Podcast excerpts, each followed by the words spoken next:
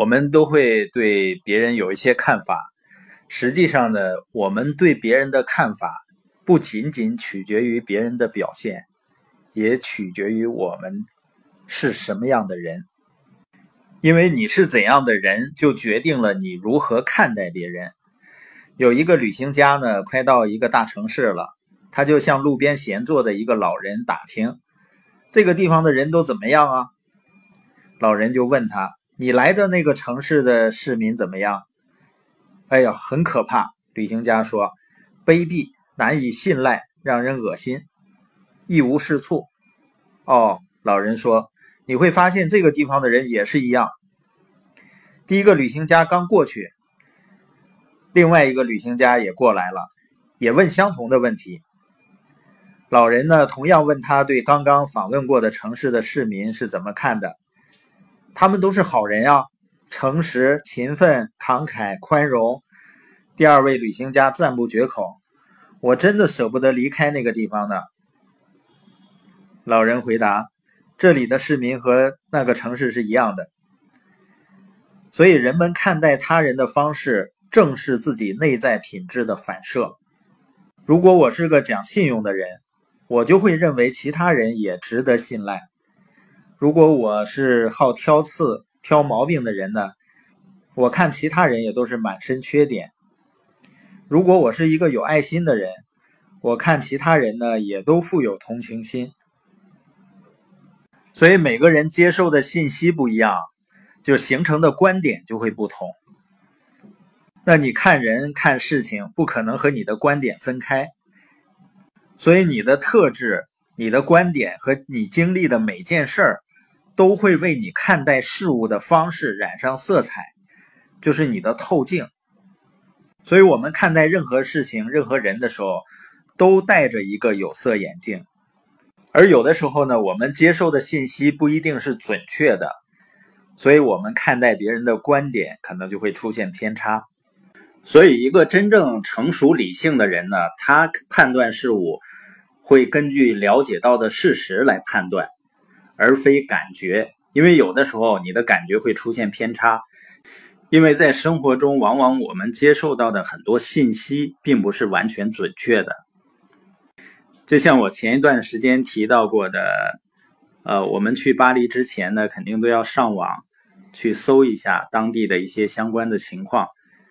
那我得到的信息呢，就说巴黎东站附近啊是非常乱啊，拉丁裔的黑人聚集的区域。所以在我们离开巴黎的最后一天，因为我们是从科尔马小镇啊坐高铁。啊，到的巴黎东站，所以就住在巴黎东站附近的酒店了。那住下来以后呢，安排好都已经是晚上八点半左右，天已经黑了。呃，我们想吃中餐，所以带着孩子就搜了附近的一个中餐馆。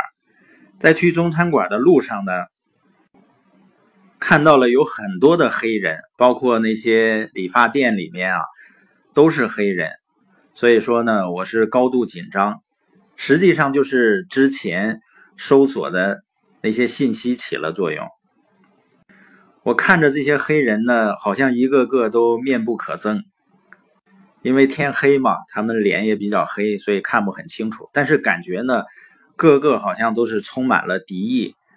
所以说，我和我爱人呢，带着孩子啊，真的是高度紧张的穿过这些人。我们曾经试图从马路的另外一边去绕行，啊，但是没有人行线嘛，所以硬着头皮在这些黑人中间穿行。感觉呢，这些黑人都很不友好。那实际上，当我们到了菜馆，跟那个川菜店那个老板聊天的时候，我说：“你这附近黑人很多呀？”哦，他说：“没事儿，他说他在这边做生意这么多年，也没出过什么事情。”他说：“这些黑人都是有工作的。”那我们吃完饭在返回酒店的过程中呢，再看这些黑人，觉得个个很和善啊，觉得整个这个街景也非常浪漫。我还给啊我爱人和孩子去拍照。所以同样的经历呢，但是呢，因为头脑里的信息不一样，所以我们看待别人感受也完全不同。这就是我们说的，你是怎样的人，就决定了你如何看待别人。还有一个小故事，就是有一个爷爷呢在睡觉，在沙发上打瞌睡，孙子呢想开个玩笑，就从冰箱里呢取出一块臭豆腐，然后抹在爷爷的胡子上。然后呢，就藏起来，等待好戏开场。